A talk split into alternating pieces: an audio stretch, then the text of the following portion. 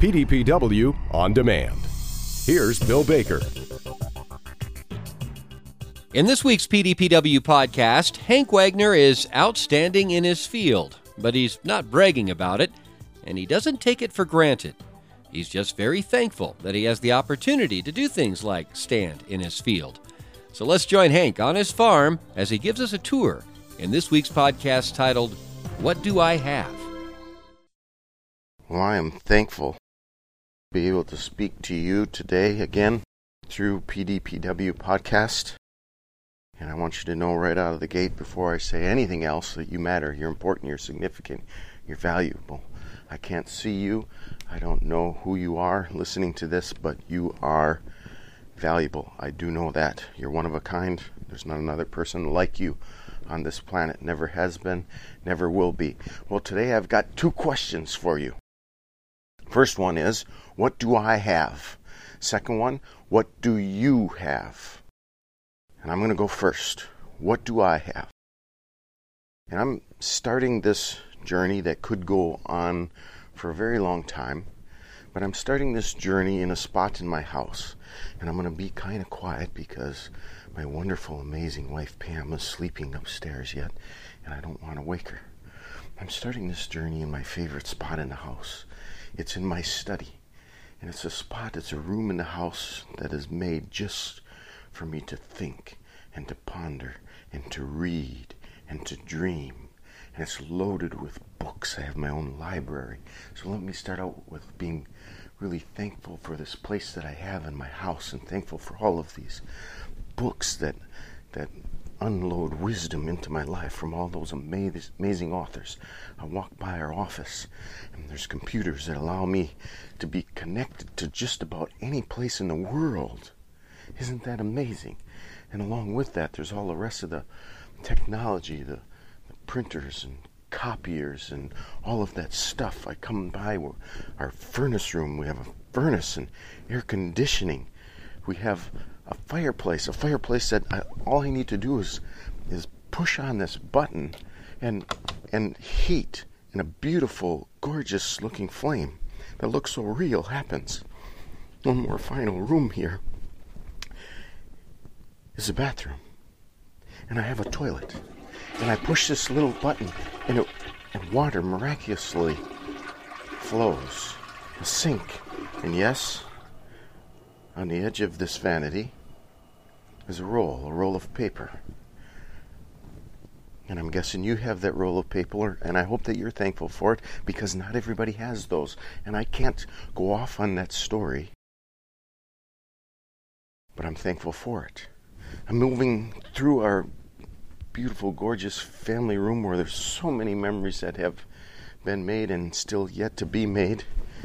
And now I'm exiting or heading towards the front door, and I'm going to pause here, put on my boots. Yes, I have boots. I have boots. There was a wonderful rain yesterday, so the grass is wet, but I have these wonderful boots to put on, and not everybody has boots. I've seen people, I've seen children who use flattened out soda bottles tied to their feet for shoes. I have boots. I'm going to step outside the door and immediately have met with these gorgeous, beautiful flowers that Pam has been planting. They're just absolutely gorgeous. And I pause for just a moment on the front step of our house and I look across and I look out, and there's this amazing view. Just took flight and they're headed across our field. There's regularly deer and turkey.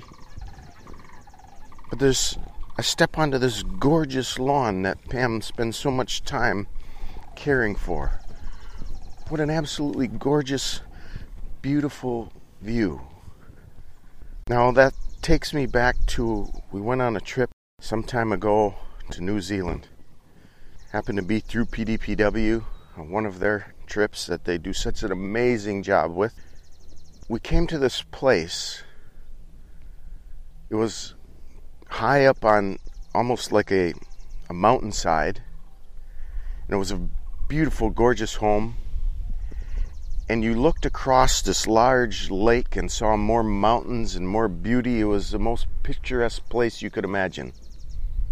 And you couldn't see another home, you couldn't see a boat, you couldn't see another human being anywhere. It was just all nature.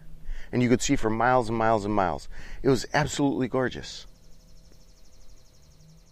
And I think me and everyone else on that trip sat on the on the edge of that gorgeous place and said, "This is heaven." Oh my gosh, people would pay millions of dollars to live there. And we talked to the person, the owners who were so gracious to us. And they it's almost like they didn't realize what they had because they lived there every day. And I guess maybe that's part of my little tour that I'm taking you on here this morning as I'm answering this question what do I have? Is I blocked out everything else and just looking at where I get to live every day. I happen to be now in the corner of our lawn and there's two trees that are in full blossom and I don't know what kind of trees they are.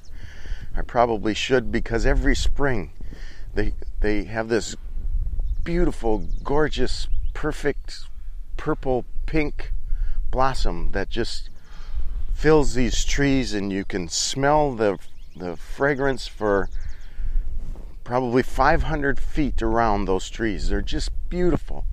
Unfortunately, they can't stay that way all summer long or all year long, but they're here now. Right now, today. I have those two gorgeous, beautiful trees right here in my lawn. And as I walk across the road, I'm I'm walking on blacktop. Blacktop road. We have blacktop roads to drive our vehicles on. And people come and maintain them. They plow the snow. They fix the potholes. And now I've crossed into a field, our field, of absolutely gorgeous, beautiful alfalfa that's well over knee high. There's not a dandelion in it. It's like a sea of gorgeous dark green all the way back to the woods.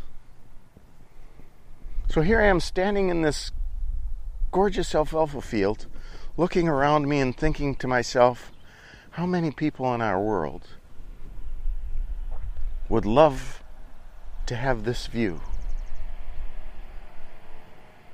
When we were in that gorgeous, beautiful place in New Zealand, and I took all those pictures and I sent them home to our family, and my daughter Laura sent pictures back.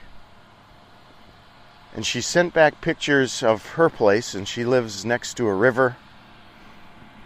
And I think sometimes she takes that for granted because lots of people would like to live next to a river. But she sent back pictures. They had a recent snowfall overnight, a few inches of snow, and all of that fluffy snow was hanging up on all of the trees.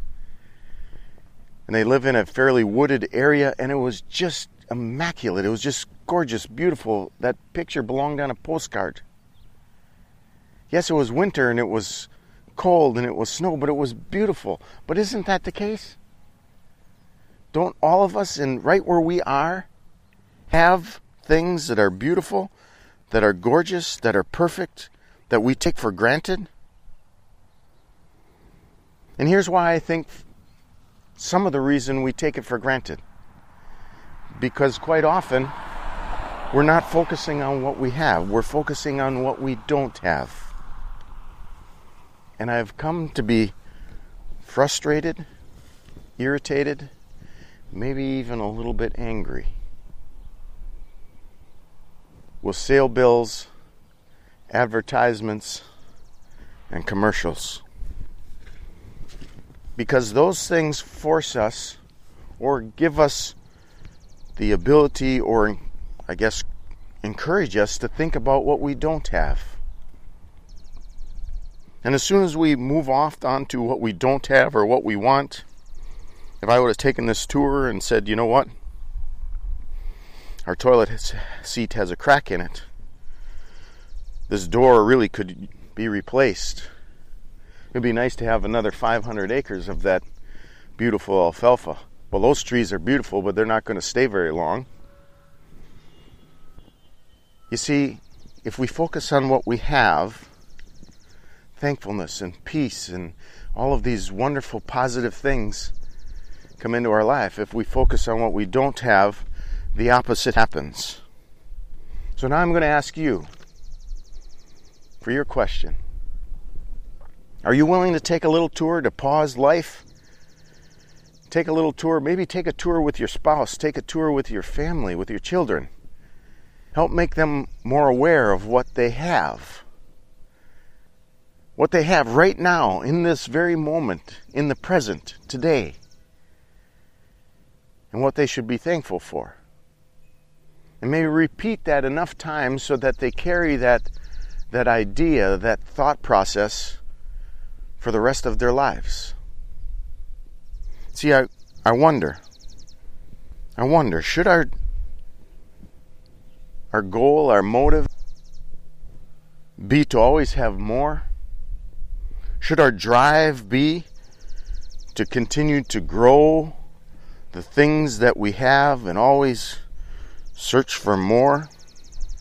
Or should it be to just be who we are, to be all that we can be, to, to see all that we have, and to share all that we can.